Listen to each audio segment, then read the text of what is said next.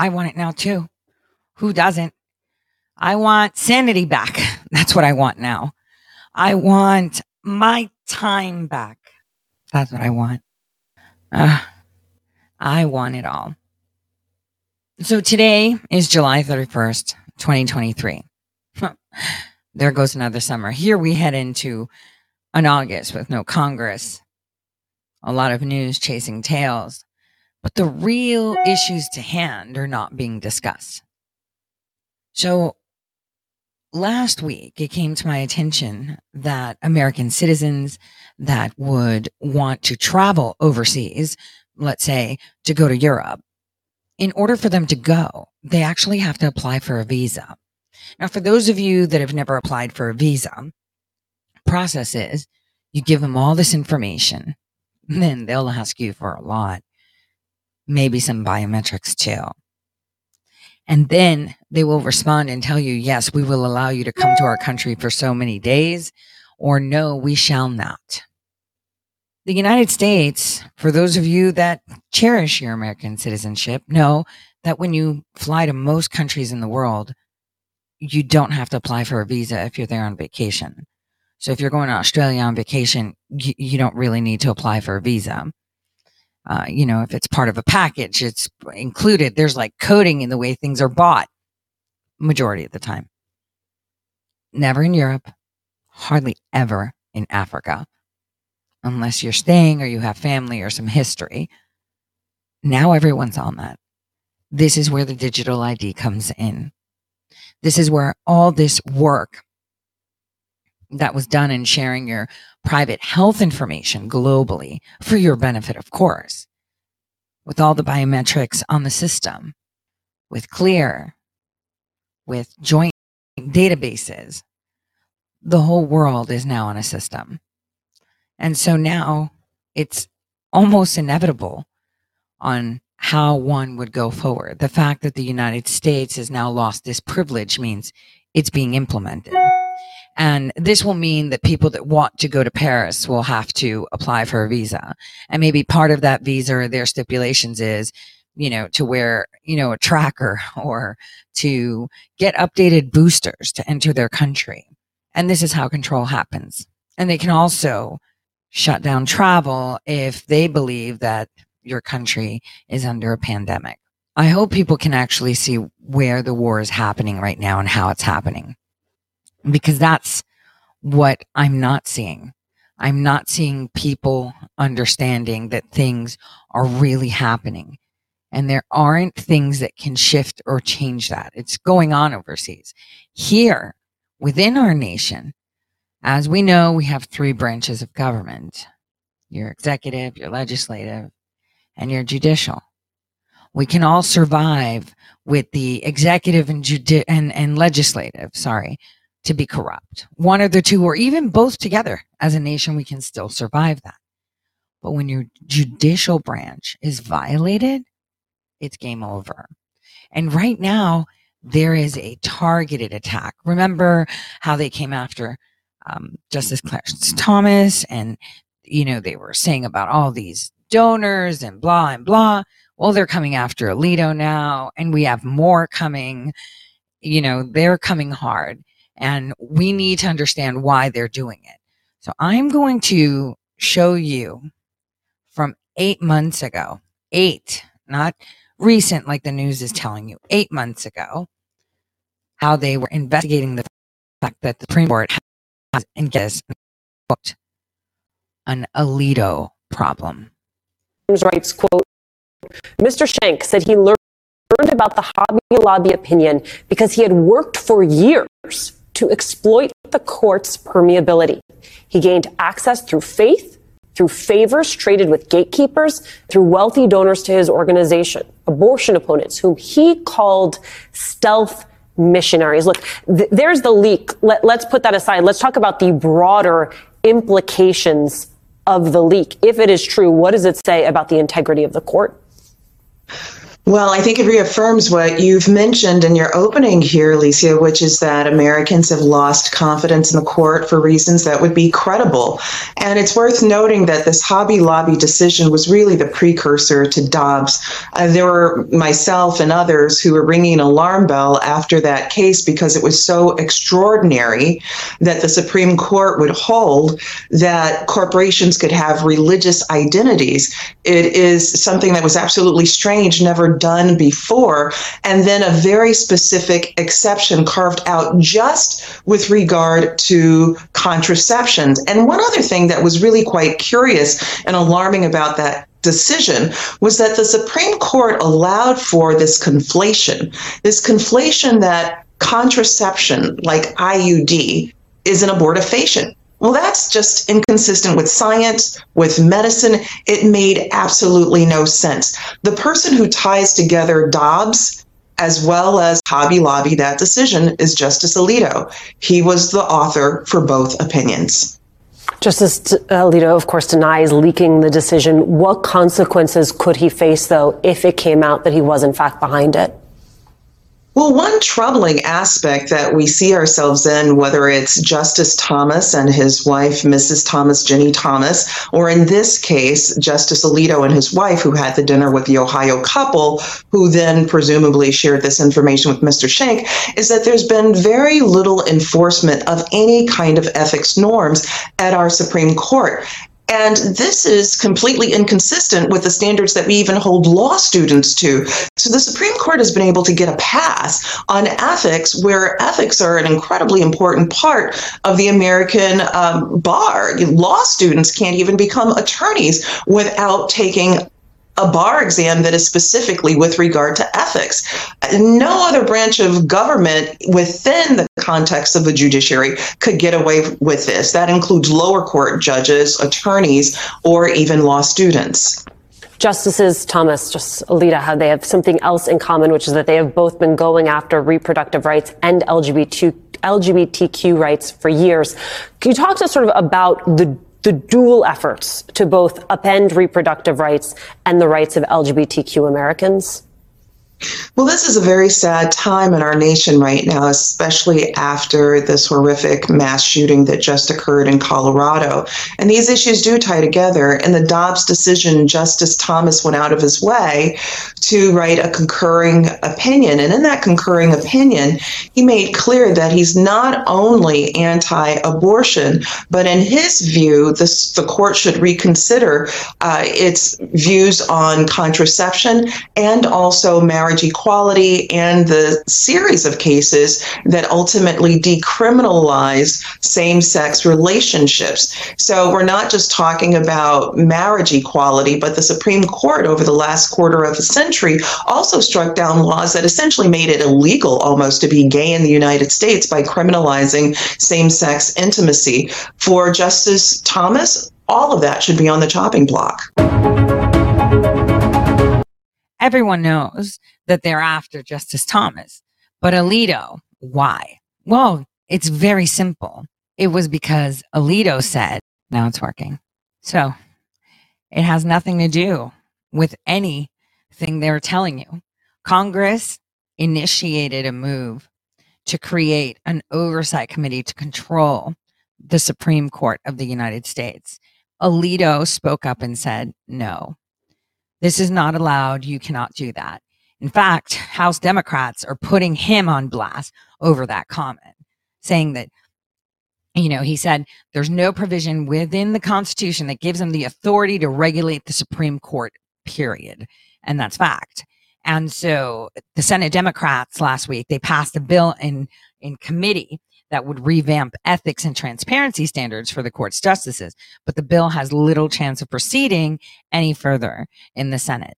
That's what it looks like. And this is why they're coming after Alito, because now they're trying to say that, oh, all of them, remember over a month ago when I did a show, how I said, you know, all of them are part of this, um, you know, organization and they're all going to make this story up when they want to remove people, right? And here they are targeting Alito with the same thing that they targeted Thomas. Report today from ProPublica showing that a U.S. Supreme Court justice accepted a luxury vacation in 2008 from a billionaire Republican megadonor who would go on to have cases pending before the High Court for which the justice did not recuse himself. And no, we're not talking about Clarence Thomas and Harlan Crow. This time it's Justice Samuel Alito, who flew with hedge fund billionaire Paul Singer to Alaska on a private jet, the cost of which could have exceeded $100,000. From the article, quote, uh, Alito did not report the 2008 fishing trip on his annual financial disclosures. By failing to disclose the private jet flight Singer provided, Alito appears to have violated a federal law that requires justices to disclose most gifts, according to ethics law experts. Justice Alito tried to get ahead of the story by submitting and having published an op-ed in the Wall Street Journal where he wrote in part, quote, in, it was and is my judgment that these facts would not cause a reasonable and unbiased person to doubt my ability to decide the matters in question impartially, unquote. Um, let's discuss. Um, so, Nia, before the article even came out, Alito, you know, gave this op-ed to his friends at the Journal, right. disputing some of the charges and, and his need to recuse himself in writing. "Quote: It was and is my judgment these facts would not cause a reasonable and unbiased person to doubt my ability to decide the matters in question impartially." He also claims he had no idea that Singer had any business before the court. Although I think if you Googled yeah. some of the matters, uh, his name would have popped up. What do you make of all this? Well, listen, I think this on top of the story around uh, Clarence Thomas accepting luxury uh, gifts and, and, luxury trips is going to make it impossible for the Supreme Court to exist as it exists now, uh, which is sort of above, above uh, ethics rules. If you look at a lot of they're literally telling you they're changing your Supreme Court and they are moving fast and hard because they've targeted two. The third one's coming they're coming hard with this ethics. Just listen carefully. They already said the Supreme Court is not going to look like the way it looked like it looks like now the data on the Supreme Court, it had been seen as sort of an above board, uh, apolitical institution. Over the last two or three years, that has declined. I think their approval rating has declined something like 20 points uh, in the last couple of years. It's because of some of the things they've done uh, in terms of decisions they've made. But this doesn't help. You've got moves, I think, that are going to happen on Congress at some point uh, to put some laws in place uh, to make this uh, not happen again because there is the appearance of impropriety.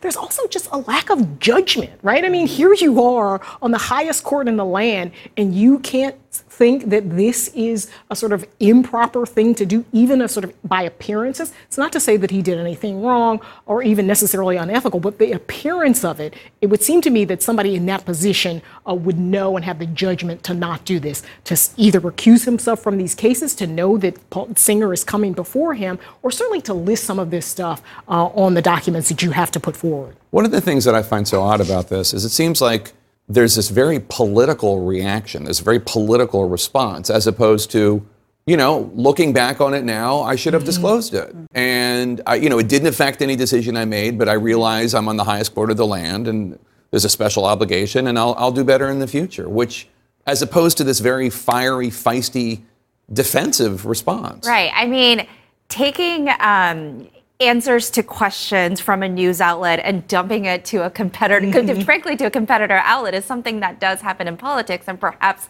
not in the coverage of the Supreme Court. But Nia Malika is just so right, just this decline of public trust in the institution. And it's not just, I mean, it's def- certainly, definitely the last couple of years with, with these activities, and it's certainly the last couple of months with the activities of Clarence Thomas and with uh, uh, Sam Alito, but also these nasty confirmation fights that have also kind of helped, uh, I, I believe, contribute to the decline of public trust in the Supreme Court and also just the rulings that, that have really upended, you know, public life, I think really has led to that as well. Yeah, and I want to jump in on that. Like the, the polling came out today, I believe NPR, it's like nearly 60% of Americans do not have faith or little to no faith in the Supreme Court. And look, I actually spent time on the road these past few months talking to voters with a coalition of organizations like Planned Parenthood, Color of Change, National Action Network with Demand Justice. And, and we were talking to voters and in several states who want ethics reform. They want to even expand the Supreme Court. And it's to your point about these leaks that are coming out,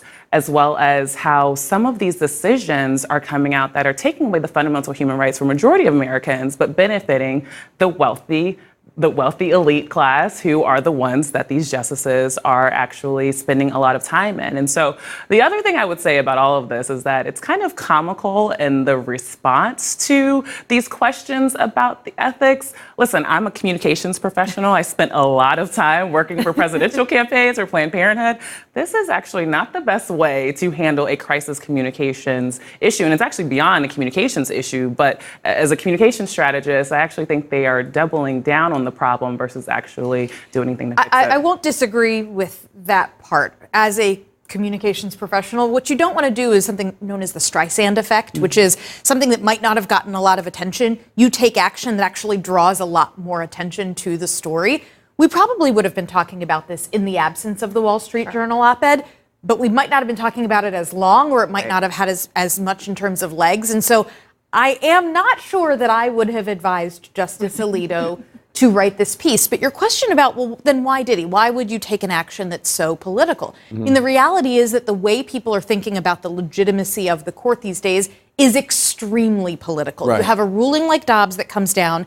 And the political left says this court is illegitimate. And then you have a ruling come down like two weeks ago, uh, or a couple of weeks ago, that gives uh, effectively sort of reorients how Alabama or other states in the South will carve up their, their right. uh, seats in the House. It will benefit Democrats politically by redrawing those lines. Suddenly now the court is legitimate and it's Republicans who are saying, oh, what's going on here? And so the reality is that yes, we do need high standards for ethics on the courts, but the way most people are making judgments about do I like the Supreme Court or not is much more about do I like the rulings that they make. sure no I, absolutely um, but I guess one of the questions I have is so look let's let's just first of all we have no idea what else is out there right we've only learned about Thomas and mm-hmm. Crow. Mm-hmm. Now we learned about Singer and Alito. There could be other stuff, even involving liberal justices. I have no idea. If there were one, and I'm making this up, so please don't think that this is anything other than my fevered imagination.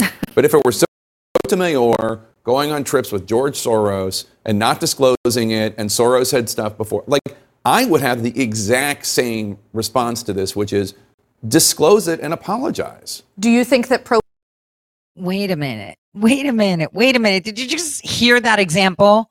Aligning a Democrat, an alleged Democrat, Sotomayor, with Soros. Guys, they're not even trying to hide it anymore. Okay. People need to be listening more. Can you believe he just said that? Let's hear that again.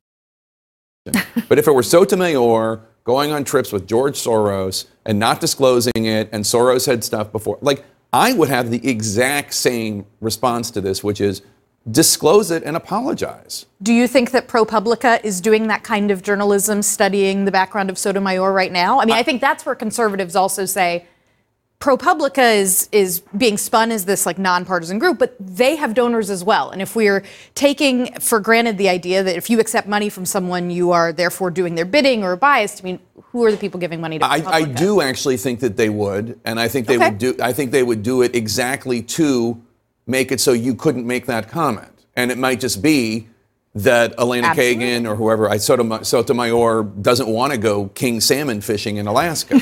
well, what do you make of, of this uh, argument that Alito made that, that you know he he used an empty seat in this private jet?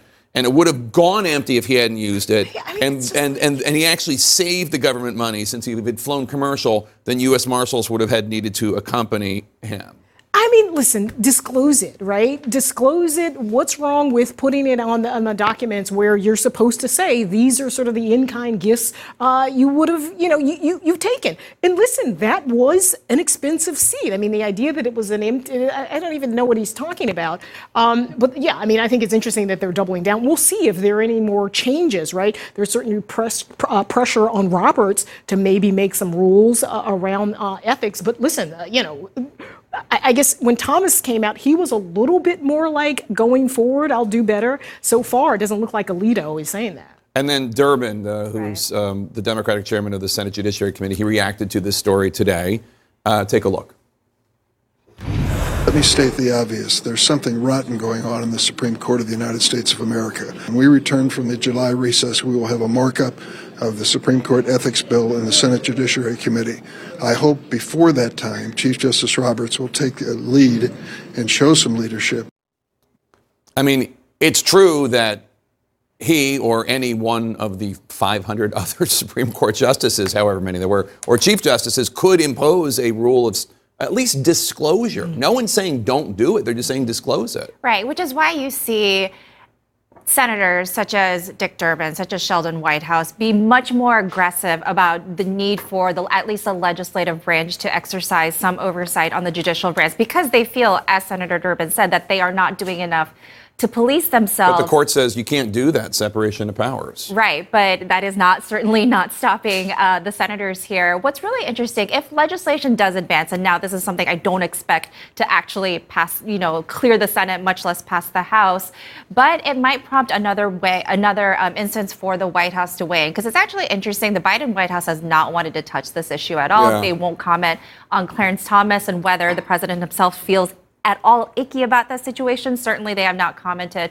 on this latest ProPublica report today. I think they feel sort of where Chief, Chief Justice Roberts feels that they, you know, it's their branch of government. They should police themselves. And, Durbin and Whitehouse getting involved in this doesn't make it look any less partisan. No, and you know, we had a discussion on this show a couple of days ago about how it was good that President Biden was not, for instance, trying to fundraise off of President Trump, right, yeah. former President Trump being indicted it is good to not politicize things that should not be politicized. So, assuming that President Biden sort of stays out of this, he's probably doing himself. Well, ethics reform would also hold liberal justices accountable too. So, mm-hmm. Democrats are actually being open to that conversation. Right. It's just you know you have Mike Lee and Tom Cotton saying this is just a bunch of left-wing hacks attacking the court because they hate Clarence Thomas and and.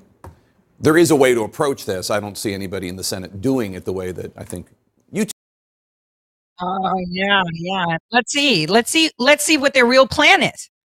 See, this is ha ha ha. A month ago, we're getting Alito too. Yeah, and if any of you other Supreme Court justices that are ours have done something, just come forward and say it. You know, even Soros. Because here's what's really at stake. Alito was the one that told Congress, no, you cannot control the Supreme Court of the United States. So they started launching attacks to find a way that they can regulate them. Listen to this. Court wavering, and that's being generous. Amid scrutiny over the financial dealings of some of the justices, Democrats on the Senate Judiciary Committee are moving forward with a bill that would overhaul the High Court's transparency requirements. The bill would, among other things, require the court to adopt an ethics code as well as impose more rigorous rules for disclosure of gifts, travel, and income. The legislation cleared the committee along party lines. Senate Republicans accused Democrats of playing politics. Liberal Democrats have been trying to destroy the Roberts Court for quite a while now because they don't like the outcome of certain decisions. Rhode Island Democratic Senator Sheldon Whitehouse joins us now. He serves on the Senate Judiciary Committee and is sponsor of the Supreme Court Ethics, Recusal, and Transparency Act. Senator, good to see you. Briefly, Tell us what the legislation would require that's not required now. Well, it would require the Supreme Court to adhere to the judicial code of conduct that all other judges must follow. And to make sure that they do, it would actually create a procedure so that whether a justice is violating the rules or not actually gets determined by someone. It would also require more disclosure to match what members of Congress and executive officials are required to disclose about gifts of travel and hospitality and other things like that. It would require, uh, when a recusal question is raised, that the justice write why they did or did not recuse so that there's a record of some kind. And then it would require the uh, much better disclosure of these little flotillas of what are called amici curiae, friends of the court, uh, groups that come in and file briefs with the court. It's kind of last minute lobbying with the Supreme Court before they render a decision. And a great number of them now are essentially fake organizations screening for big special interests.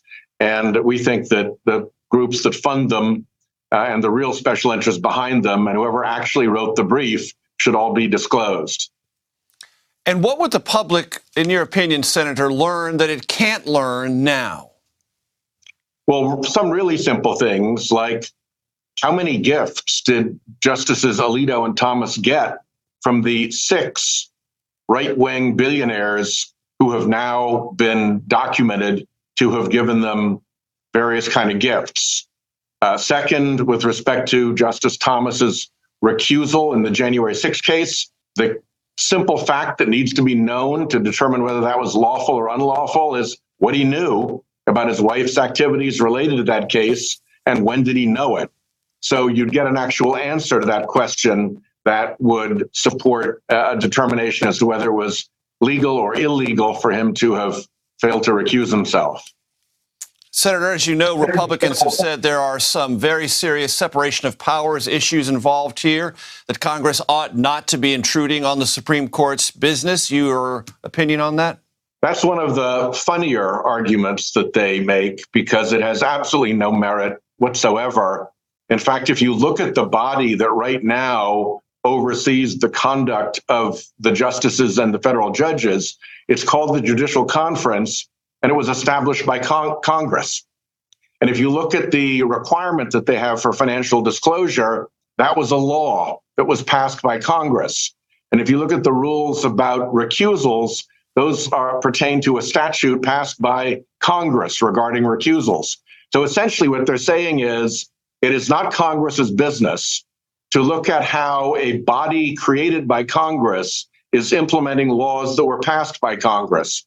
And that obviously makes no sense at all. And address Lindsey Graham's criticism that the only reason Democrats are interested in this is because they don't like recent Supreme Court decisions. Well, the more interesting point is that in the long, long markup of my reform bill, not one Republican on one occasion defended any of the reported misconduct by the justices. Uh, so they're trying to change the subject to how evil is the Democrats' motive, as opposed to, wait a minute, is there really a problem at the Supreme Court? I think the facts will show that there really is a problem at the Supreme Court.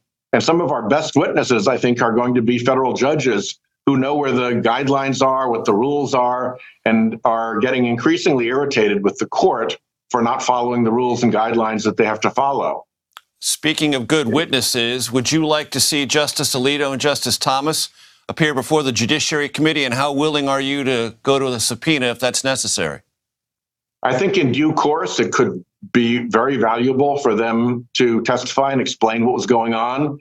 But in the same way that a good lawyer prepares for a deposition before they go into the room with the witness, we need to be able to do the uh, investigative work to find out exactly what went on, to see the documents, and at the moment, we're getting uh, zero cooperation so far from any of the billionaires that we are pursuing who have been uh, lubricating the court with free travel and hospitality and gifts.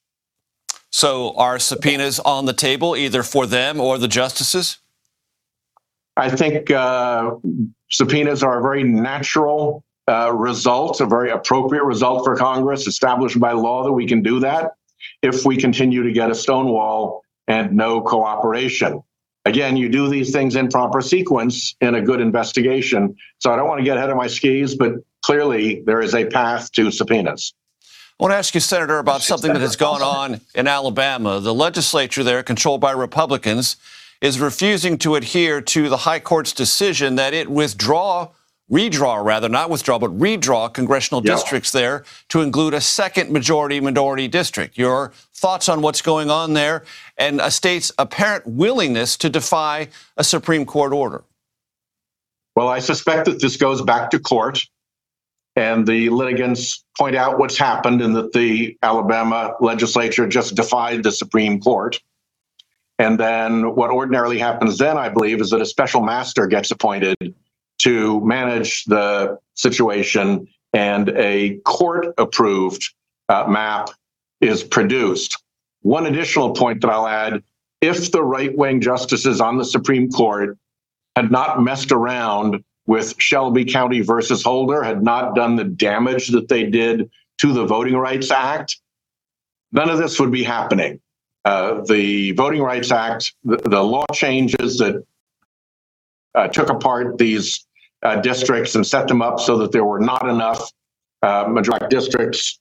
Um, that would have been held off by the Department of Justice early, early on. So this is the kind of conduct that you get when you have a Supreme Court that's willing to uh, degrade the Voting Rights Act. And in this case, now they darn well better enforce their decision. Senator Sheldon Whitehouse, we thank you. Thank you. Now, it is pretty incredible we're seeing. Very incredible. In fact, you know, it's it's really important that we understand the information that you've just seen. It's crucial to acknowledge the significance of an independent judiciary in upholding the principles of democracy, right? Of this constitutional republic and safeguarding our individual rights. The separation of powers is a fundamental pillar of our Constitution. It ensures that there are checks and balances that prevents any one branch of government from becoming too powerful. This balance is essential for maintaining a free and fair society.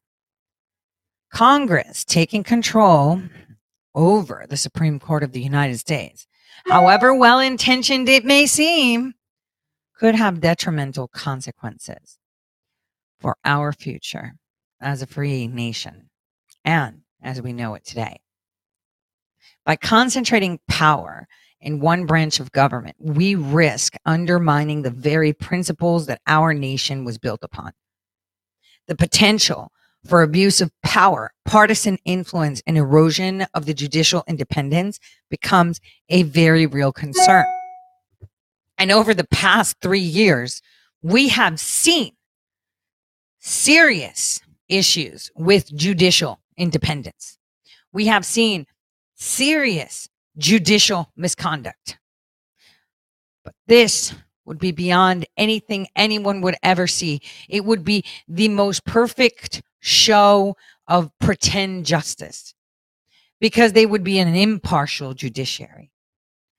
An impartial, it would be a partial judiciary because what we need is an impartial judiciary. It's crucial that we have that because that is how you interpret and apply the law without bias or political influence. It ensures that justice is served fairly and equally for all citizens, regardless of their background or beliefs or political affiliation. If Congress were to take over SCOTUS, the risk of politicizing the court's decisions would be worse than what they are now. They would increase exponentially. I, I would say almost instantly. This could lead to a severe loss of public trust in the judiciary and a very huge decline in the credibility of our legal system, which has already tumbled anyway, like an avalanche with everything that came post 2020. It's so important that we have an independent Supreme Court because it acts as a safeguard against potential overreach by the legislative and executive branches. It serves as a final arbiter in interpreting the Constitution and ensuring that laws are passed by Congress align with the founding principles. If Congress were to take control over SCOTUS, this vital check on power would be compromised potentially leading to a severe imbalance of authority. And we could no longer call ourselves a constitutional republic or even what people think a democracy is. It would be complete and utter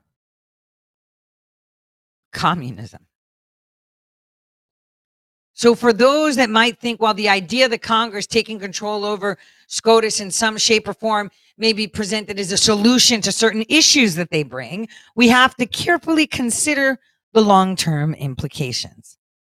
That preserving the separation of power and maintaining an independent judiciary is crucial for the future of our nation as a free nation. So, we need to strive to protect those principles that have guided this nation for almost 250 years, ensuring that our government systems remain strong, fair, and just. While many of us, as I said, have seen the ugly side of justices, we have to remember that there's more to this than meets the eye. A lot more to this. We saw they came after Clarence Thomas. Now, here's the report by ProPublica from a month ago.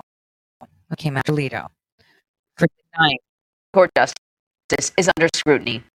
A new report from ProPublica claims Samuel Alito accepted a lavish vacation from a conservative billionaire with frequent business before the High Court. The report comes amid calls to reform the court's ethics. Scott MacFarlane has the latest. Good morning. Tuesday's report says Justice Samuel Alito accepted a luxury fishing trip from Republican mega donor Paul Singer, but didn't recuse himself. Years later, when cases connected to Singer's business came here before the High Court. Even before this reporting published, Alito was mounting a response. The report says Justice Samuel Alito did not report gifts on annual financial disclosure forms, including a private flight to Alaska and other amenities provided by billionaire hedge fund manager Paul Singer during a fishing trip in 2008. The report details that in July of that year, they stayed at the King Salmon Lodge and were served multi course meals of Alaskan king crab legs or Kobe filet. They also enjoyed wine that cost $1,000 a bottle. According to ProPublica, Singer's Manhattan based hedge fund was involved in at least 10 cases brought before the Supreme Court, many of them high stakes business cases. Those cases were heard after that fishing trip in 2008, with one decision in 2014 when the High Court voted 7 to 1 in Singer's favor. And Justice Alito did not recuse himself from any of them. In an op ed published hours before ProPublica's report, Justice Alito denied what he dubbed charges made against him. In reference to the ride on that private plane, Alito said that Singer allowed me to occupy what would have otherwise been an unoccupied seat, and that he stayed in a modest one room unit. Alito wrote that he followed what I understood to be standard practice by excluding the flight from his financial report. Alito is the latest justice to respond to claims of undisclosed gifts and luxury travel. Earlier this spring, Democrats called on Justice Clarence Thomas to step down after ProPublica reported he'd accepted decades of luxury travel from a donor. It's important to note the Judicial Conference just recently required justices to disclose travel accommodations to social events. Vlad, Anne Marie. All right, Scott, thank you very much. For more on this, let's bring in one of the two reporters who published this story, Josh Kaplan. He reported on this story with Justin Elliott. Josh, thanks for joining us. Thanks for having me. So, explain to us a bit more about uh, who billionaire Paul Singer is and his connection to Justice Alito. Right. So, Paul Singer is a hedge fund billionaire and one of the largest donors in the country to Republican candidates and causes. Um, and he also has repeatedly had business before the Supreme Court. And uh, we found that uh, Singer took a luxury fishing trip with Sam Alito to Alaska and not only joined him on the trip, but also flew him there on a private jet. Uh, we're told that if Alito had chartered the plane himself, it could have cost easily more than $100,000. Um, okay, so I know that we're not going to do your reporting justice because ProPublica always does really good research, and there's levels to this, Yes. as they say, right? layers, it's not yeah. as simple as a straight line from point A to point B. Um, but that being said, let us talk about the kinds of cases that came before the court that were connected, maybe not directly, but connected to Singer. Eh, You know, there's in particular, we're talking about a case with Argentina that comes before the court over and over again, and they don't take it up until they do.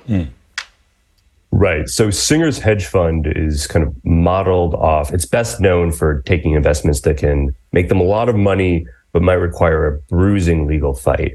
And after this trip, his hedge fund came before the court at least 10 times. Um, so many of these are from this decade long battle that this hedge fund was having with the nation in Argentina. About 20 years ago, Argentina was in a devastating economic crisis. And for Singer, this created opportunity. He bought the country's debt at a deep, steep discount and then went to the ends of the earth trying to get them to pay him back in full. Um, and so throughout this really brutal litigation, both sides kept appealing to the Supreme Court. And in 2014, uh, the Supreme Court uh, agreed to intervene. Um, and Alito did not recuse himself, and he ruled with a majority in Singer's favor. Uh, Singer's hedge fund ultimately uh, made $2.4 billion from its Argentina gambit. Yeah, and as you know, uh, uh, Justice Alito.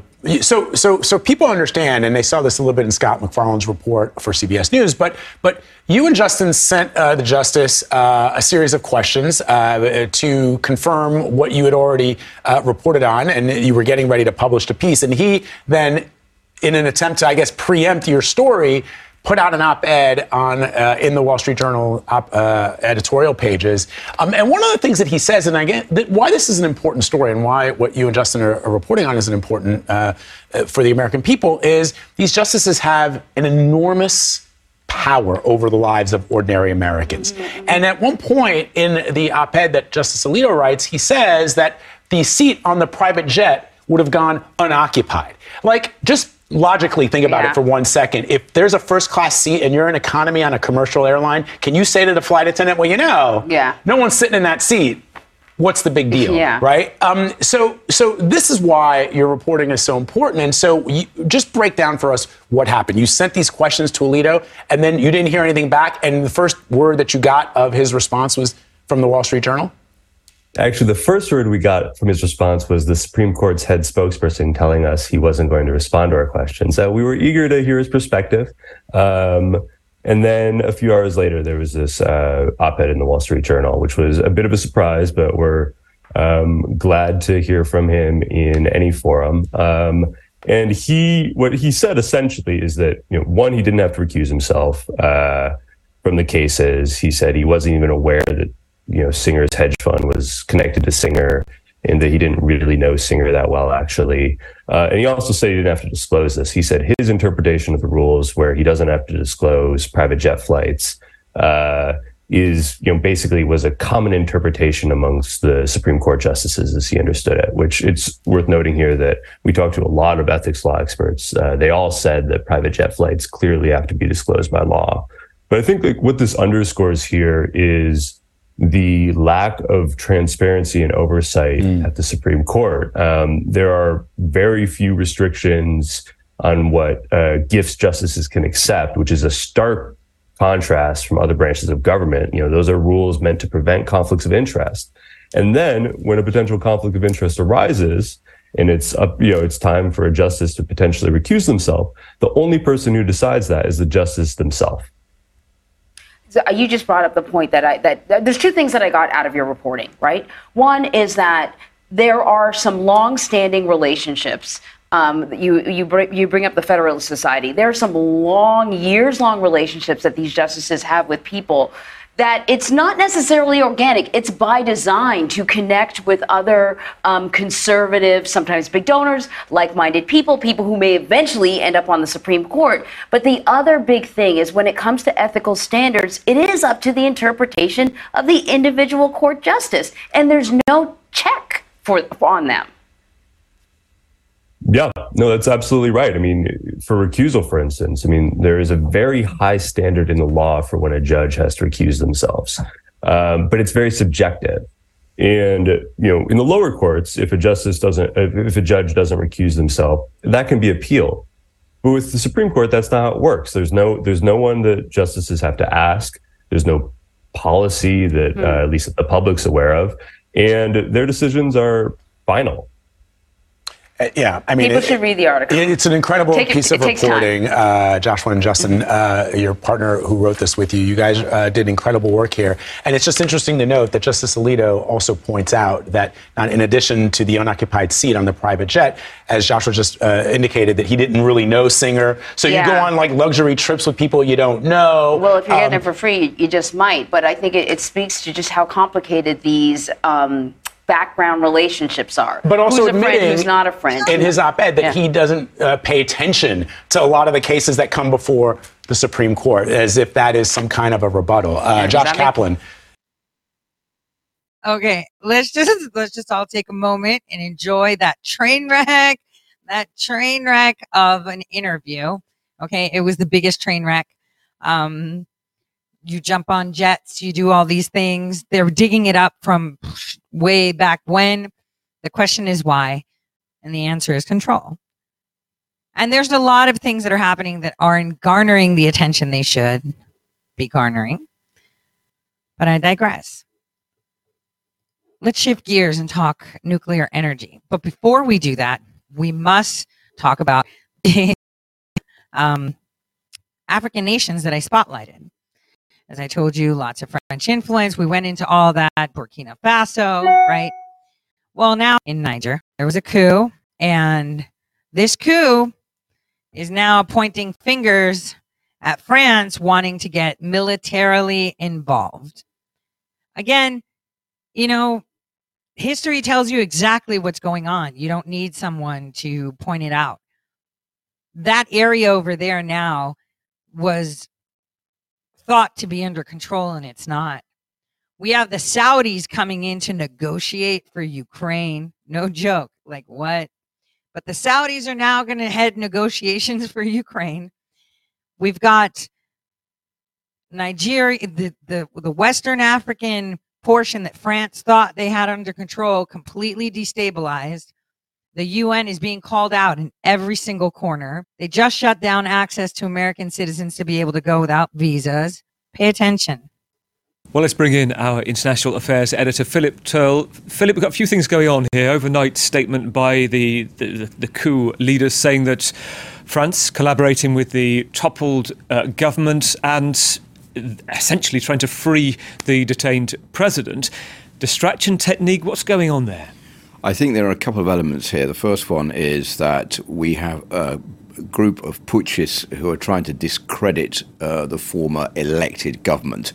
And that is why they're saying what they're saying, because the big bone of contention here is France's role in Niger, particularly in the capital, Niamey, where uh, there is a lot of uh, contestation, as they say in French, a lot of uh, uh, ill feeling towards France, that France has never really given up being the controlling force in Niger, even though uh, the country is independent. The former ruling uh, colonial power still uh, has a final word on what is going on. So the fact that uh, the putschists are saying that the government that they're getting rid of has tried to get France to intervene to free Mohamed Bazoum is going to play in their favor. Second point is that France is not going to intervene militarily in Niger right now. It has to go through ECOWAS because France can't intervene militarily uh, without going through ECOWAS because imagine the mess it would be if ECOWAS, which is also threatening to intervene militarily, did the same thing at the same time as France.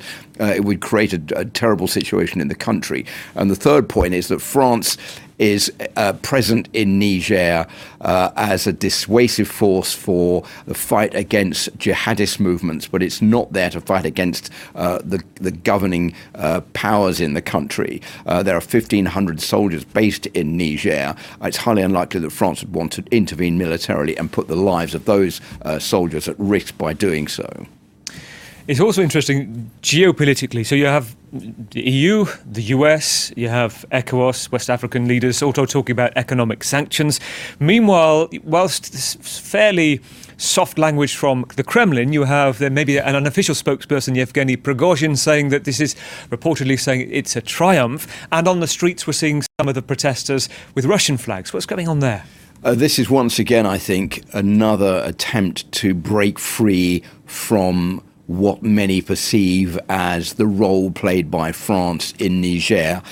Principally, ECOWAS, the uh, Economic Community of West African States, is seen as like a puppet organization that's under the control of France, and therefore all uh, the sanctions that are being announced against uh, Niger by ECOWAS uh, are being seen by those who support the putschists of yet another attempt by France to take control of the situation in the country.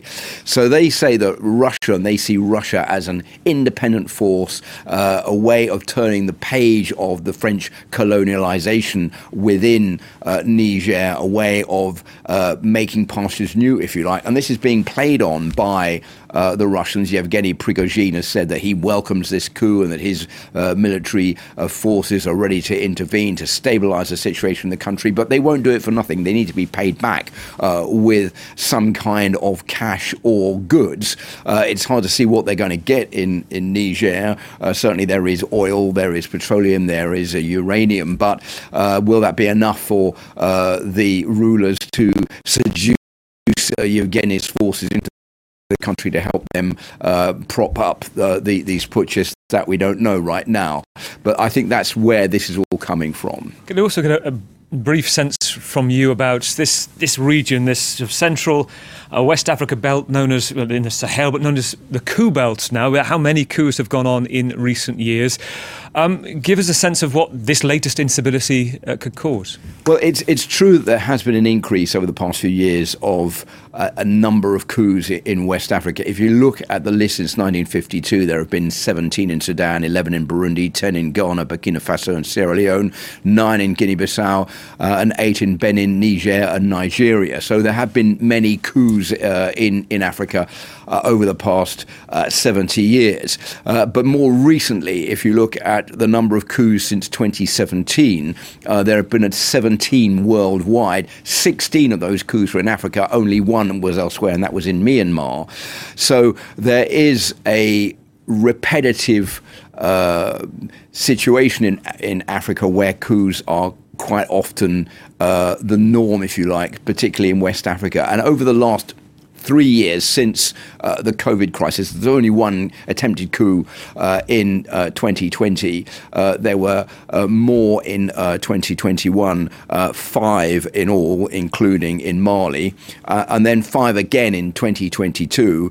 Only two of those were successful, and both of them were in the same country, that was Burkina Faso. So we have seen a gradual increase in the number of coups in West African countries over the last couple of years or so. that is something that the United Nations has underlined and blown the whistle on, saying that uh, more needs to be done to stabilize those countries, to prevent coups and uh, destabilizing forces uh, which will undermine democracy. If you just listen to the ads, to protect our rights, keep this madness out of Ohio. Abortion. Ohio's extreme abortion ban. Parental rights. Protect her. Now's your chance. Even your voice as a voter all are at risk on August 8th in a special election to decide Issue 1. What's true? What's really at stake? Find out now as we get the answers from the people on both sides who say they're trying to protect Ohio's future. These are things that we need to remedy going forward. We should be able to remove them without jumping through hoops. They're like the fourth unelected branch of government. You can't remove them unless there's a process. At this time, right now, even in my state, the Secretary of State of Ohio is trying to pass a constitutional amendment to disallow changes to the election systems that the WEF has so nicely given to him. Yeah. This this is where we need to be. This is what we need to be focusing on. We can't fire these people. We can't remove these people at all. And yet we're sitting here talking about garbage like selling socks in in gold and silver and NESARA GESARA and you know rabbit holes that do nothing. nothing. It's an election that will decide the future of the Ohio Constitution, and it is happening in two weeks.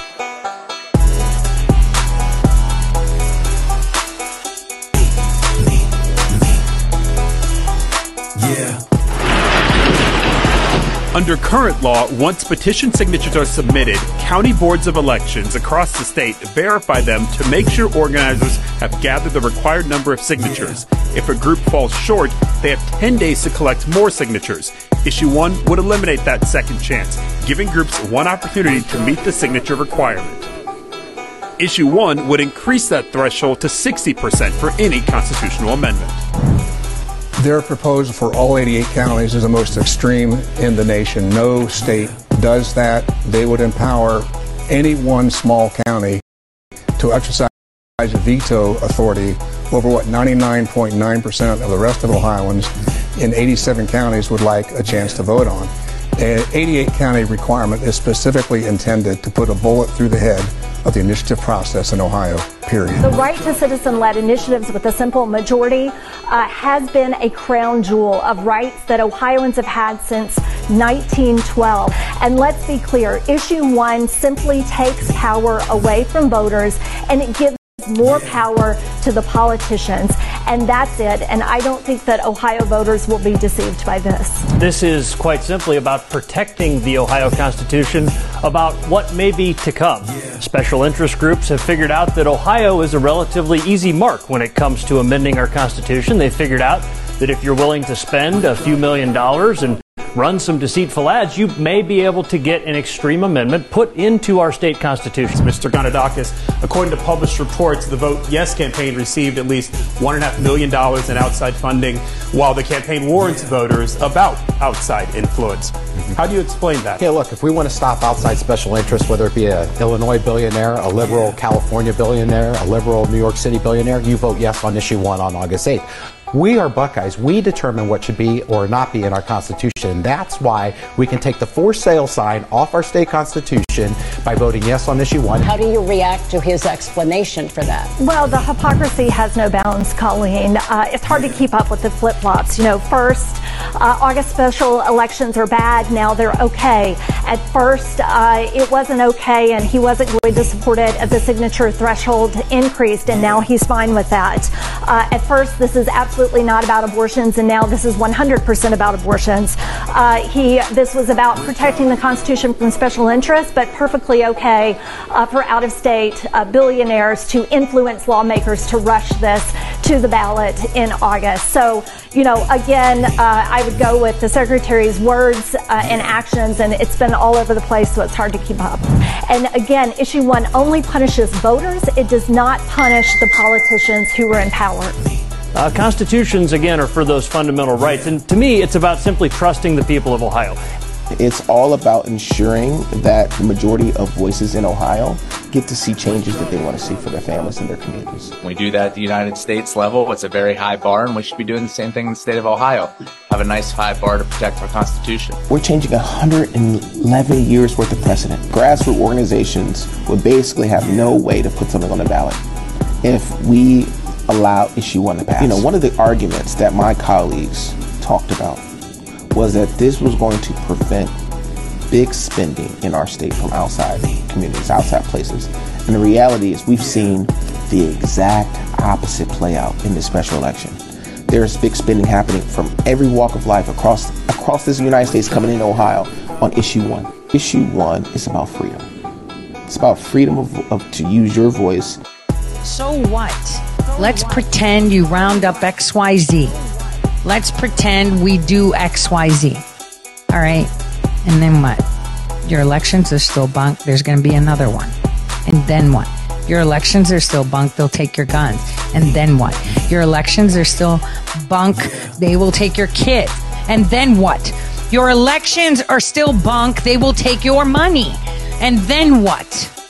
See, there are things that we need to be focused on, and this is just not working for me. I am extremely salty.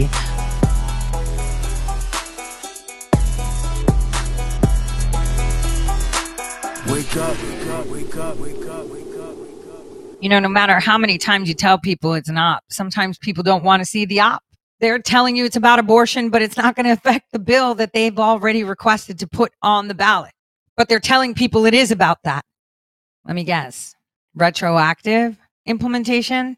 Why are so many foreign, meaning out of state interests there? That should tell you everything when the Democrats are starting to make more sense. And if you look at the statistics, over a hundred years, only six citizen initiatives have happened. Over a hundred years. It, and, and, and two of them were recent-ish, right? 29, 2009, 2015, I think. And they were done with 56%, 57%. But that's the thing. If they do the 88 counties, one can veto and everything's out. You just need one bad batch.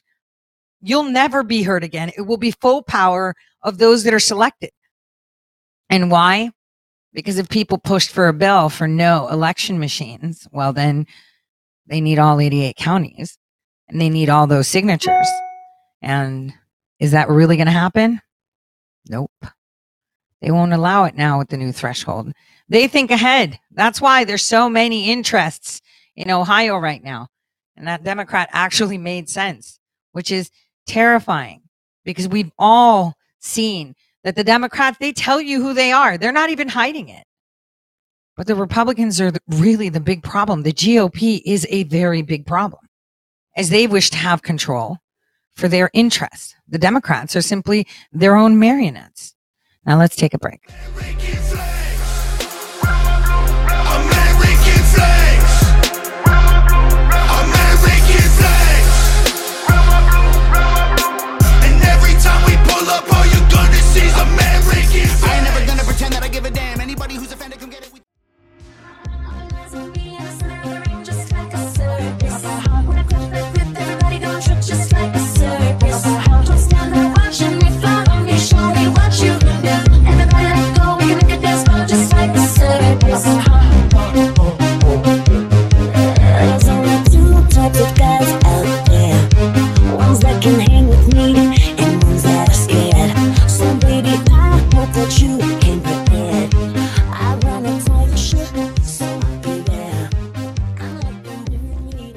Well, well, well. So I want to enter in talking about nuclear energy, which is now considered clean energy.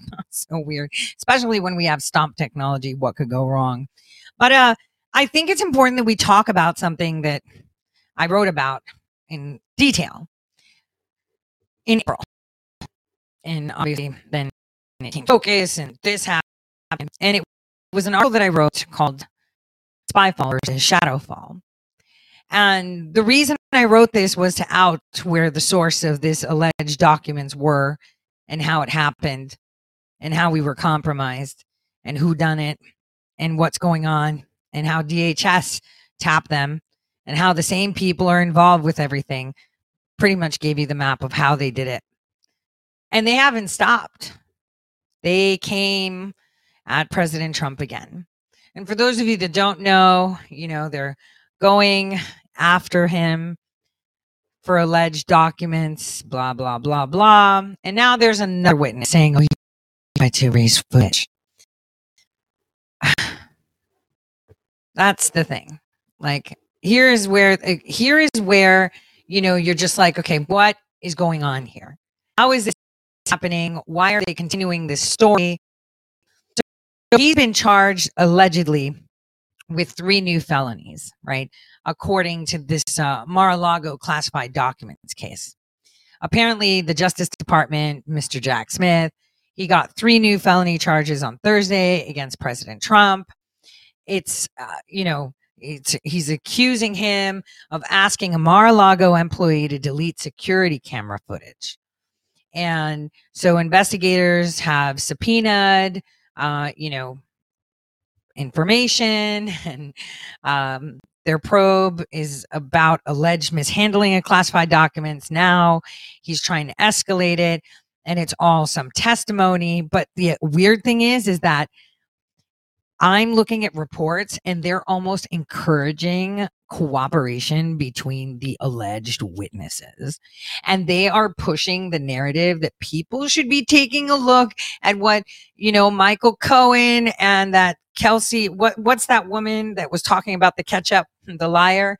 Well, that they should be working together and take an example from them of how important it is what they're doing.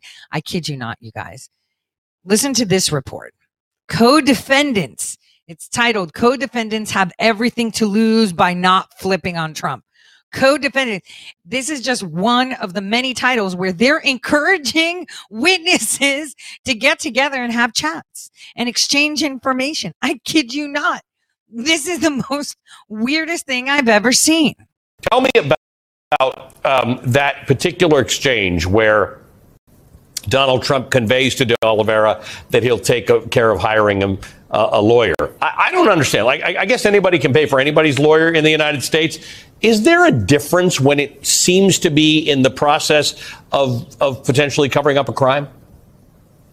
It's a cautionary signal. So it's legal if they do it right. But there's a guy there. Nauta's lawyer is a guy named Stanley Woodward, and the Trump investigation has been a full employment act for him. He has a reputation of being solid, but we have not simply that Trump is paying him and he's representing so many people, but both Walt Nauta and and now Carlos de Oliveira, who's represented by another person, scream out as being people who need to cooperate. They have everything to lose, nothing to gain. By the way, the, I, I, thought the choice of Goodfellas here uh, was perfect because it's not this kind of somber throw. It really is bumbling. Oh wow, there's surveillance footage, and how can we go about it? It is a ham-handed conspiracy, and they are dead to rights. And I'm sure sure the United States said, look, you know, if you'll testify and just tell the truth about this 24 minute conversation, for example, that De Oliveira had as soon as they found out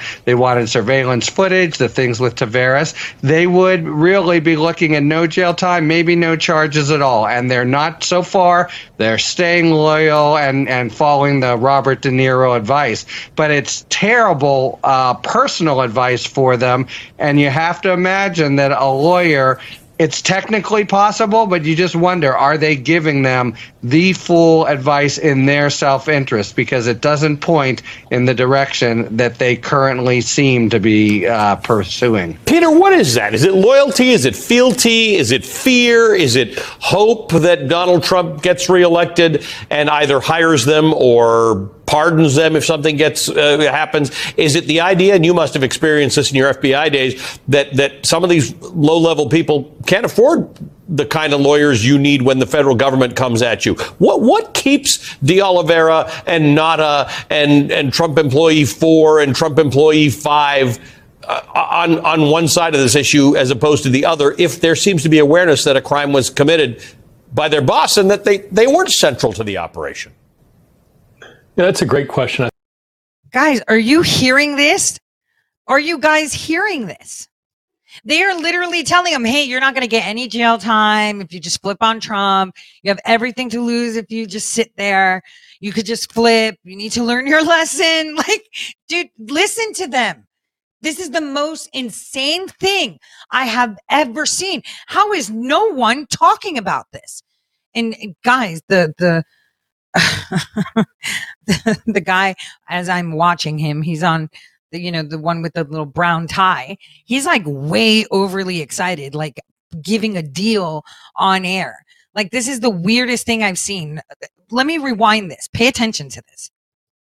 Is it fear? Is it hope that Donald Trump gets reelected and either hires them or pardons them if something gets uh, happens? Is it the idea, and you must have experienced this in your FBI days, that that some of these low level people can't afford the kind of lawyers you need when the federal government comes at you? What what keeps De Oliveira and Nauta and and Trump employee four and Trump employee five?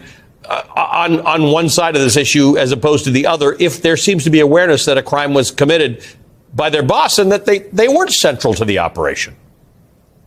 Yeah, that's a great question. I think it's a combination of things. Certainly, the things that I've read that the media has reported about uh, De Oliveira and Walt Nauta, these aren't particularly sophisticated folks. You know, they they are beholden to Trump. They worked, you know, ostensibly very hard, well respected, you know, at, at their workplace, but at the end I'm sorry. Can we see that it's Peter Strzok talking, first of all?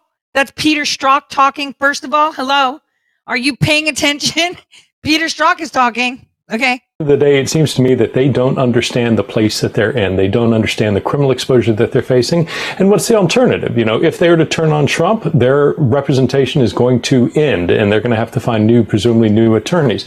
If they do that, where are they going to work? They're going to be shut out of Trump world. And at the end of the day, the other thing that's really critically important, you know, we, we joke a little bit about how much this looks like the mob and organized crime or large drug enterprises. But in my experience, at least, at least major organized crime families typically have some sort of a code of honor Donald Trump has absolutely no code of honor. There's nothing there that is going to tie him to their interests other than to the extent that they are going to be able to continue to parrot the party line and ultimately do whatever it takes to protect Donald Trump. So I think they're in over their head. I worry that they are getting very poor advice from their attorneys. I worry that there's nobody around them amongst their friends or their family who is savvy enough and educated enough to really be able to tell them just how bad a spot they're in and show them them that really right now you've got two options. One is to try and cut a deal with the government. Or two, you can follow Donald Trump to jail. And I really, reading the superseding indictment, it is a strong mm-hmm. case, and I think both of them have extraordinary peril. Harry, uh, Harry, let me just ask you this though: in the in the case of these guys, uh, Nauta, De Oliveira, number four, number five, does the law, does the public, does the system of justice care all that much because we don't necessarily believe that their motivations may have been criminal. Their motivations may have been loyalty to their to, to, the guy who employs them. Is the is the hope here is the thinking on the part of prosecutors that at some point they'll get better advice and they will turn around? Yes, that and that's the initial thinking. And it's also when they went to him, they said at some point, you know, Jack Smith played hardball. Look, you're going to cooperate. Here's the here's the deal. And if you don't, we're bringing charges and we're bringing them tomorrow. And when a guy like Smith says that, he has to follow through. But the system does care in in, in this sense, Ali. They they are clearly uh, part of a criminal conspiracy to obstruct justice. It doesn't matter why they did it. It doesn't matter if they wanted to be loyal. And by the way, they plainly knew it, right? They're having little uh, covert meetings in in a little storage tunnel and trying to find out. Guys, are you listening to this? He's like, we don't care why you did it. You just have to flip because we know you had like these little huddles and secret chats people listen to what they're telling you. They're literally stalking him or giving them a plea deal. If they flip, look at the outstanding Michael Cohen, who, by the way, blocked me on Twitter. He was really upset. You know, he doesn't like it when people call out that part of his deal is to express TDS syndrome. Where the uh, surveillance cameras are and the like. So conspiracy, they agreed to do something unlawful and did something in furtherance of it. Did they agree? Oh yeah, they they agreed to try to keep the surveillance cameras from coming to the light of day. They agreed that the boss wanted them deleted. It doesn't matter if they're acting out of loyalty unless a judge down the line eventually says, here's a reason why I'll I'll cut you a break. Although I think right. other judges would say that makes you all the more dangerous, and I'm not cutting you a break. Uh, Peter, this whole idea of security footage. I've got security footage in my house. The hard drive gets full. I want to delete it at some point. What makes that act illegal? Um, if you know, at what point is it? Is it when it happened? Is it the idea that someone's going to be very interested in this because there's a crime involved? Like, at what point do you does your deleting or asking someone to delete to delete your own security footage become a problem? I think it becomes a problem the minute you understand that there's somebody in the government who's interested in it. And in this case, we had both a, uh, you know, the timing is striking, right? I mean, the Department of Justice sends a draft subpoena to one of Trump's. Now, if you guys read my article, you would see that I, I, told you exactly where the subpoenas were, the secret subpoenas were. I kind of freaking told you. Now they're telling you, right? Right? Wait till you see what happens with Epstein. But anyway, pay attention if you read my article, I'm telling you what they're telling you. Everything they plan, but they're like, yeah, we did it above board. Actually, my article says it was not on above board because you had people in there before that. So it was not above board. I pointed that out. Listen to what they're telling you. Can't believe the news isn't talking about this attorneys and the next day Trump begins having conversations about you know with some of the, the his co-conspirators. We don't know about what but then we shortly thereafter see the issuance of a subpoena. And then after that we see you know Walt Nauta and you know kind of walking around the tunnels with a flashlight looking to see where the cameras are. So the minute you know that the government is interested and intends on issuing a subpoena and then let alone issues that subpoena you can't go destroying that the, the material that's demanded. I mean that is that's textbook obstruction of justice justice. And does anyone know when Nauta supposedly went looking for those secret cameras that my article talked about, that they planted, that they bifurcated, right? Did, did, did, did it say a date? Pay attention. This is how you get really bad people getting so cocky that they trip up. Pay attention. And that's the extraordinary thing is how broad this obstructive activity is. He's trying to destroy servers. He's trying to tell his attorney to pluck classified documents out of boxes. He's moving boxes to screw up inventories. He's trying to get his attorneys to give bogus inventories. He's trying, you know, he's promising legal representation. The scope of this obstructive activity is broader than anything I've seen. And, and that makes it interesting, Harry, because if a guy knew a bit about IT, walked in, deleted the server, there may be a better argument here. But the fact that there's all sorts of communication between Trump and number two and number four about deleting it, and I'm not the guy, and you, you have to ask somebody else, sends a different message to prosecutors and to the government. Yeah, I mean, Pete couldn't be more on the money. They send it down and say, we want the surveillance footage. At that point, the surveillance footage, it could be cocaine, it could be guns. This is evidence of a crime, and, and they're now going around. By the way, in terms of the Goodfellas aspect here, oh, surveillance footage. Oh, can we delete it? You know, it, it's so it's so kind of of uh, slow on the uptake, but that that's part of the story too. But as Pete says, you know the government wants this evidence. You're trying to delete it. Classic obstruction. Peter, this was supposed to be a case that was heard this year. It's been pushed back in large part because there are a lot of documents here. And even with a lot of documents, some and if you read my article, you would know that they didn't have a legal subpoena. They were secretly spying on Mar-a-Lago. And so they're like, they knew the government. Wait a minute. It could have been China. It could have been a private company eh, spying on him. Are you paying attention to what they're saying and how they're trying to coax people to come to their side and help them with this? Because they didn't have the subpoena of them are classified, so they can't just be emailed around and, and, everybody can't watch it. Donald Trump doesn't like this idea. He wants to be able to review these documents on his own or with his lawyers, not in a secure facility. Uh, what does that tell you? I mean, does he just not get the seriousness of this thing? Well, you know, that's an absurd request on its face. And there is one, no precedent for any other defendant in a case involving classified information to be able to review and discuss that classified information outside of a SCIF. Two, this is exactly the crime that one of the crimes that Donald Trump has been charged with. He has been charged with mishandling classified information. And now he's asking the court to let him further continue to mishandle classified information. So, you know, whether or not I, I'm certain his attorneys told him not to ask for that, it was in the request to the court you know, I, I, sort of cynically think this is an attempt to try and see if Judge Cannon will rule in his favor because the government would certainly immediately appeal that and likely it would be overturned and struck down. But what the net effect of that is, it slows all this down. And as you noted, we're already looking at a, you know, a late spring trial date next year. Everything he can do to add weeks and months to the process, I think he's absolutely going to try and do that. Wow, wow. And now we have Peter Strzok is now the expert to tell us about, you know, President Trump and his improprieties. They got caught. And that's the problem. And now they're trying to find people to just say anything. But here is something that a lot of people have not been talking about, which is a little bit concerning for me. Nuclear power it's pretty interesting, but um, let me show you a video. How's that? Let me just introduce you to it first before I go into it because it's quite interesting. This is happening in Georgia. This should be really considering these reactors have now been reactivated after so long, and no one's really talking about it. In the United States, something remarkable happened. The third nuclear reactor at the Vogtle plant achieved criticality for the very first time. The first time that a new plant has done so in the US in 30 years.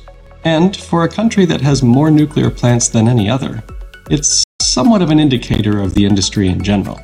The successful criticality at Vogtle provides a thin ray of hope for the nuclear industry in the US, which has been struggling to build nuclear plants for decades. As of this recording, there is only one other unit that is under construction, and that's the twin unit over at Vogtle 4, the Vogtle project has been in the works for over a decade, and the costs have more than doubled from the original estimates. This is, unfortunately, a familiar story in the nuclear industry, where ambitious projects are plagued by cost overruns and construction delays. As a result, many new nuclear projects in the United States never get past the initial concept stage and are put on hold. Still, the startup at Vogtle could provide a blueprint for how to avoid many of these problems. And although it seems challenging, could this be the start of an expansion of nuclear energy? So let's dive in and see what this means for the US nuclear industry. Building a new nuclear plant is a lengthy and complex process that involves many steps to make sure that the facility is designed, built, and operates safely. And perhaps the most important step in this process is the first time the reactor achieves criticality. Now, I'm going to massively simplify here, so please don't go building your own nuclear reactor based off of the back of this video. Once construction is complete, the commissioning phase begins. During this time, the plant performs various tests to ensure that the components and structures are functioning correctly. This includes tests of the reactor, cooling systems, turbine, and other key components. But the most critical step of the commissioning phase is the reactor achieving nuclear criticality. This occurs when the reactor is capable of sustaining the chain reaction, or fission, which generates heat in the reactor core. The reactor is typically loaded with uranium fuel, which is carefully monitored and controlled to make sure that the reactor operates safely and as predicted. Achieving nuclear criticality is a significant milestone in the startup of a new nuclear power plant. It signifies that the reactor is functioning correctly and capable of generating power. This step is essential to demonstrate the safety and reliability of the plant. While that sounds straightforward, Plant Vogtle has had anything but an easy journey to get to this point. Vogtle Units 3 and 4 are a relatively new design called the AP1000, which is designed by the Westinghouse Electric Company. This new reactor promised to reduce costs by simplifying the design and allowing for modular construction of some of the components. These heavy components would be prepared at a nearby factory and then welded together on site, supposedly streamlining the construction process. These weren't the first AP1000s to be built. Westinghouse successfully built four of them in China, where they entered operation in 2018 and 19. The Vogtle project in Georgia started in 2009, when the U.S. Nuclear Regulatory Commission, or NRC, issued early permits to begin work on the site, preparing the groundwork and building support structures. The original cost was about $14 million and expected to be online in 2016 for Unit 3 and 17 for Unit 4. However, the problems were almost immediate. In 2011, an earthquake and tsunami in Japan forced an extensive reevaluation of the design, resulting in several changes to strengthen the plant against natural disasters. It wasn't until 2012 that the NRC officially approved construction of the reactors, but even that decision was not unanimous. The chairman of the panel dissented, saying not enough had been done following the Fukushima disaster. Nevertheless, in March 2013, concrete began to pour of what would eventually become the base mat under Unit 3. However, inexperience by the contractors meant that by June, the project was already 14 months behind schedule. Several problems came up that required changes to the original design. And mistakes during construction led to large amounts of the incorrect type of rebar being used, meaning portions of the concrete had to be dug up and replaced. A costly and time consuming process for sure. In 2015, the main constructor of the project exited because of these issues, leaving the future of the project uncertain. However, Westinghouse, the reactor designer, stepped in and took over construction. Although they had extensive understanding for designing and maintaining nuclear plants, they actually had very little experience in building them. Since no new plants had been built in the US in 30 years, most of the people who had actually participated in them had long retired. And as you might have guessed, despite the change in leadership, delays and setbacks continued on the project. Westinghouse, facing mounting losses from Vogtle and a similar project in South Carolina, filed for Chapter 11 bankruptcy protection in March 2017, leaving the project in a state of limbo once again. Later, it would be Bechtel and Southern Nuclear, the utility and essentially the customer of the project, that would take over the construction from Westinghouse. The work continued along slowly, with costs continuing climb. As recently as February 2023, vibrations in the cooling system were found, delaying progress while additional supports were installed. The estimated cost of both units is expected to exceed $30 billion, more than double the original estimate. The delays and cost overruns have caused frustration, to say the least, among the stakeholders, and led to questions about the sustainability of the project. Of the $30 billion price tag, the US federal government has contributed $12 billion in federal loan guarantees. The majority of the rest is being paid for by the future customers of Vogtle in the form of higher electricity rates. Critics have argued that the delays have increased the overall cost of the project, making it less economically viable in the long run. And while Vogtle is owned by a private utility company, its income is guaranteed by the Georgia Public Services Commission, which sets the rates that can be charged to consumers. If this type of public private relationship didn't exist, it's unlikely that the project would have continued without some sort of other financial support.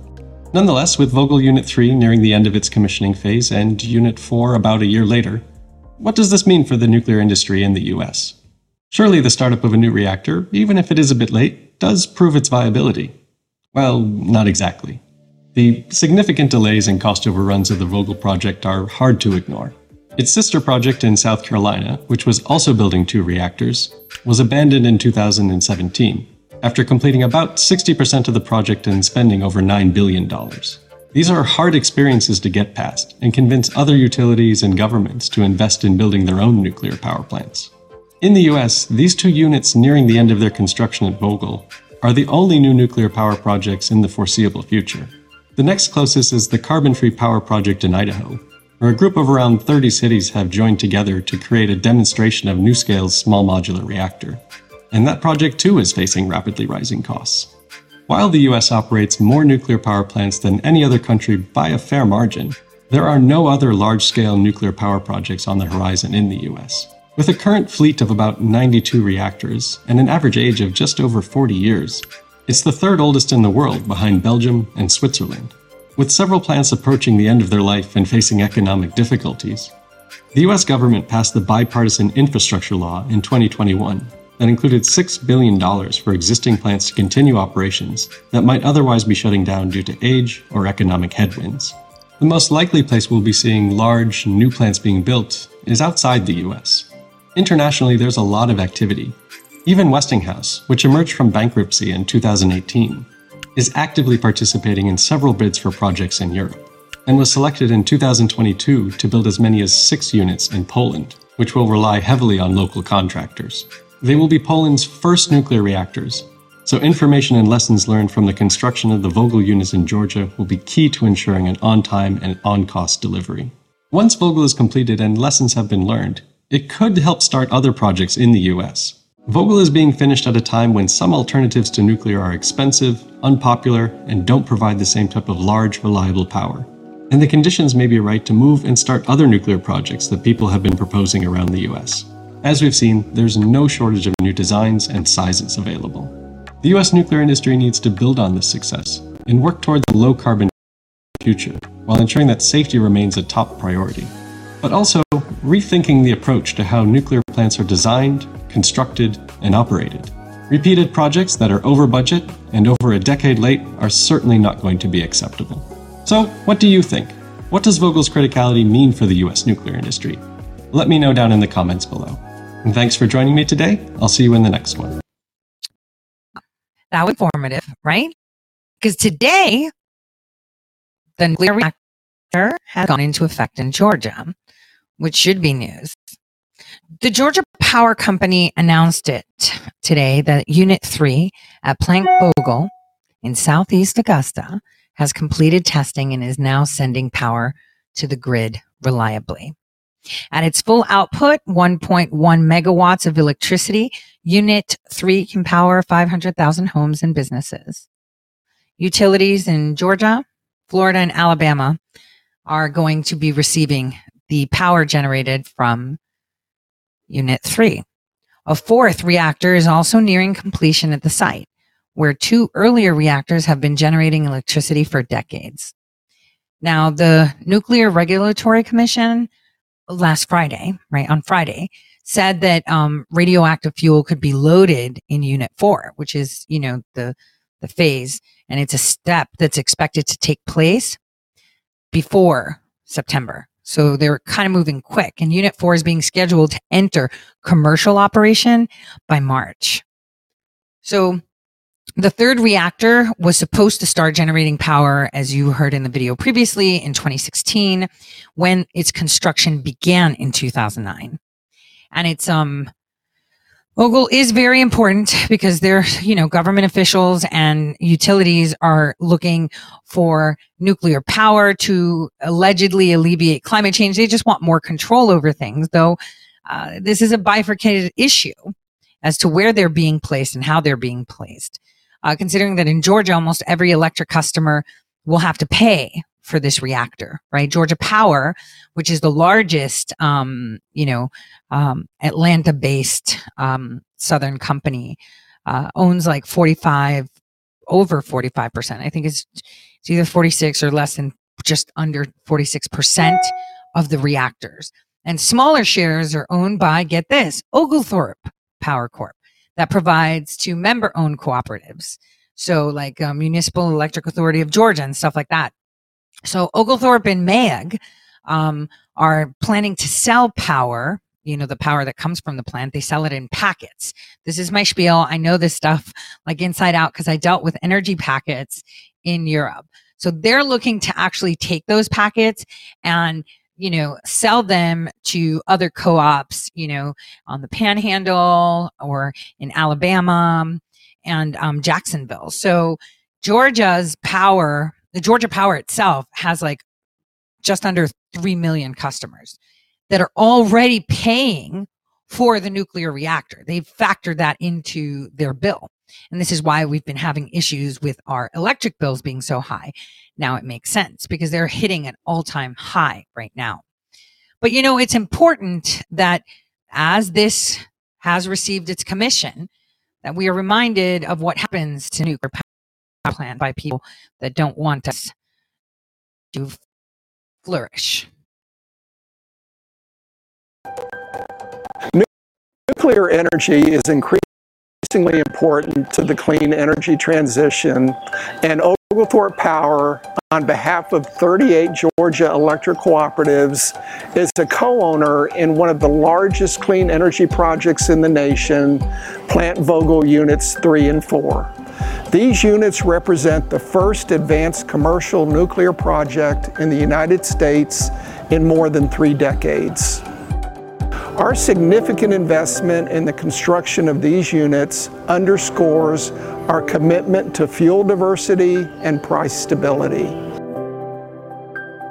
Unit 3 has now reached commercial operation, marking a historic achievement for the energy industry, the state of Georgia, and our entire nation.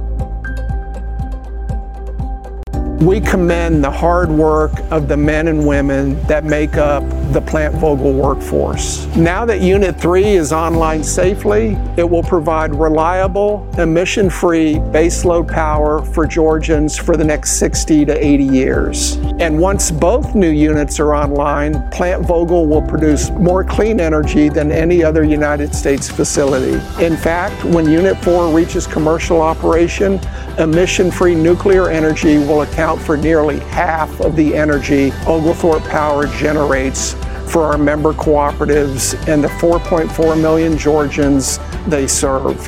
We are committed to a thoughtful approach to reducing carbon emissions and transitioning to a cleaner future. Oglethorpe Power is making important investments to keep the lights on in a way that preserves both affordability and reliability. As we celebrate the commercial operation of Plant Vogtle Unit 3, I can confidently say Georgia's clean energy future is bright. You know, as a kid, if you would have told me, hey, you know, when it comes to nuclear energy, uh, they're going to be referring to it as clean energy, even though the toxic byproducts are the most harmful things to the environment, uh, that one, uh, you know, it can destroy the whole face of this terra that everyone knows and loves in an instant. And yet they're pushing it as clean energy. But you know, what concerns me is if we did this in the past, what me, well, ironically, today, Unit 3 is online, and we must go back in time and remember how nuclear facilities are not safe. That's what we have to do. In January 2010, inspectors with the UN's Nuclear Monitoring Agency noticed something strange at the nuclear facility in Natanz, Iran. Numerous centrifuges at the crown jewel of Iran's nuclear program were failing. Centrifuges are devices that produce enriched uranium, which can be used to make nuclear weapons. The cause of their failure was a mystery. It's believed the US and Israel ordered a cyber attack to slow down Iran's nuclear program. A computer worm called Stuxnet reportedly traveled on USB thumb drives and spread through Microsoft Windows computers that controlled the centrifuges, sending instructions for them to burn out. Stuxnet didn't simply take over a computer or steal information, it actually caused the equipment to self destruct. It's more dangerous than a computer virus. While a virus is dormant until the unwitting victim installs it, a worm can spread without being activated. Stuxnet is believed to have been created by the US National Security Agency and Israeli intelligence, though neither has ever admitted responsibility. Their collaborative effort was dubbed Operation Olympic Games. It started under the Bush administration. President Obama sped it up when he came into office in 2009, heeding Bush's advice to continue the cyber attacks. President Bush believed it was the only way to prevent Israel from launching a conventional strike on Iranian nuclear facilities, like the one that targeted a Syrian nuclear reactor in 2007. Israel has never bought Iran's argument that its nuclear program is entirely peaceful for the purposes of generating electricity, for example.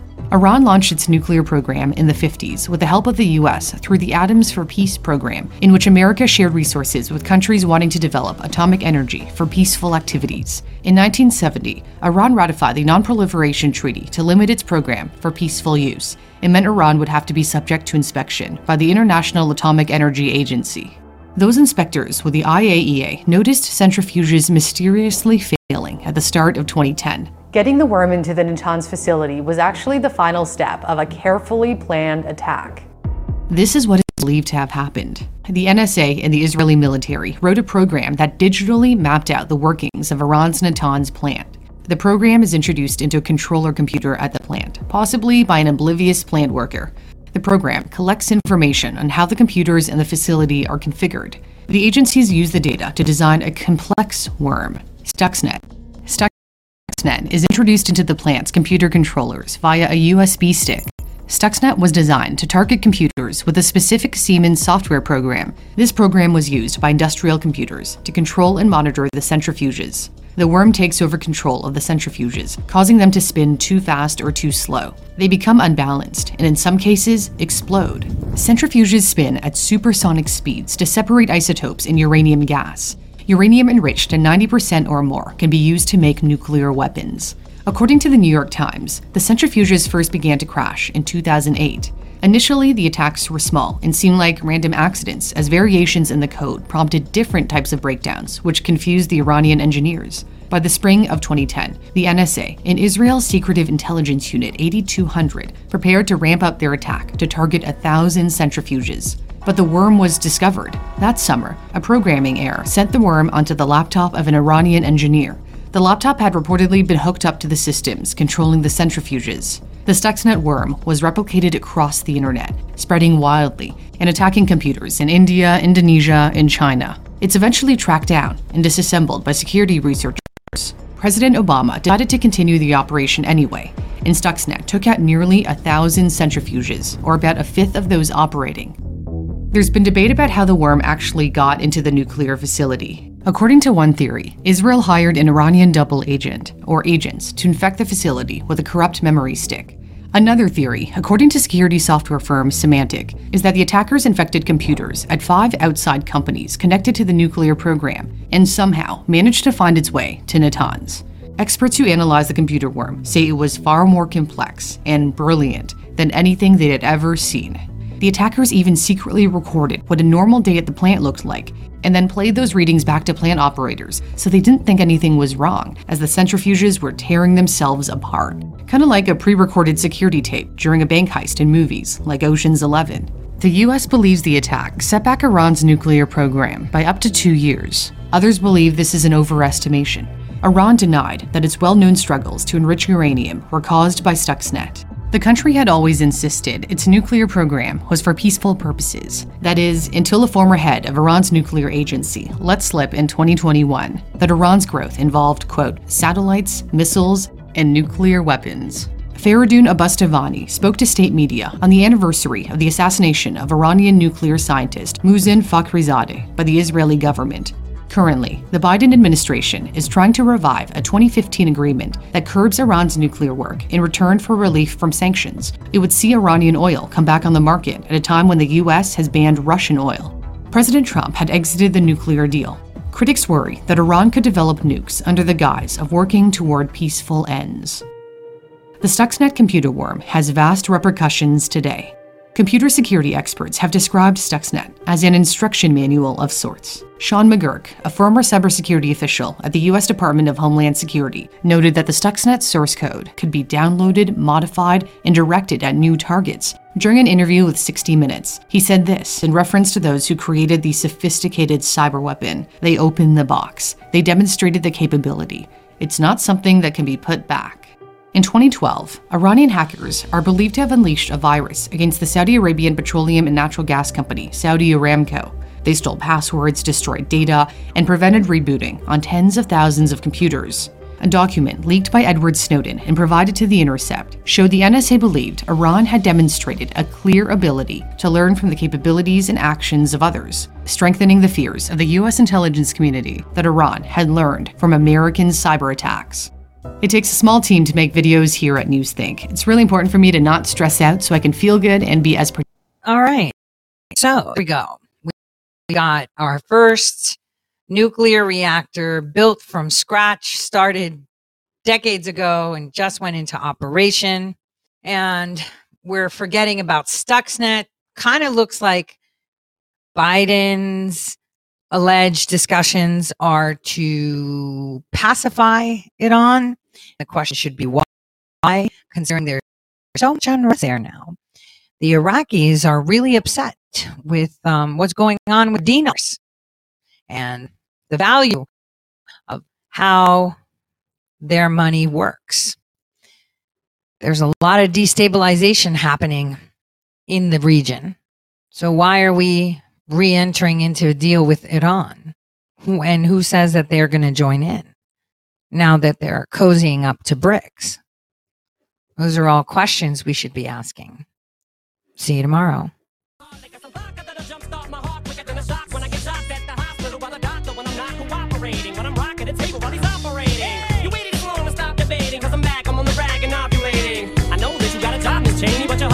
problem's.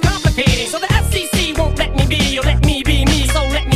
They try to shut me down on MTV, but it feels so empty without me. So come on and dip, I'm on your lips, fuck that, come on your lips, and some on your tits, and get ready, cause this shit's about to get heavy. I just settled all my lawsuits. Fuck you, Debbie. Yeah, this looks like a job for me, so everybody just follow me, cause we need a little controversy, cause it feels so empty without me. I said.